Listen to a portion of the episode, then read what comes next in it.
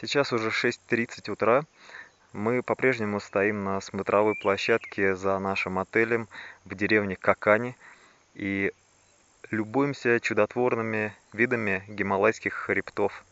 Маци-Пусри, Анапуна, Ганеш-Химал и другие хребты открываются нашему взору.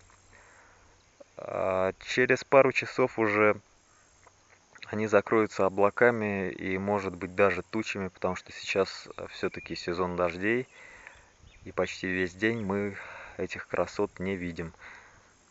Ну вот, встали в 6 утра и фотографировали. Теперь вы вместе с нами можете посмотреть на это дело.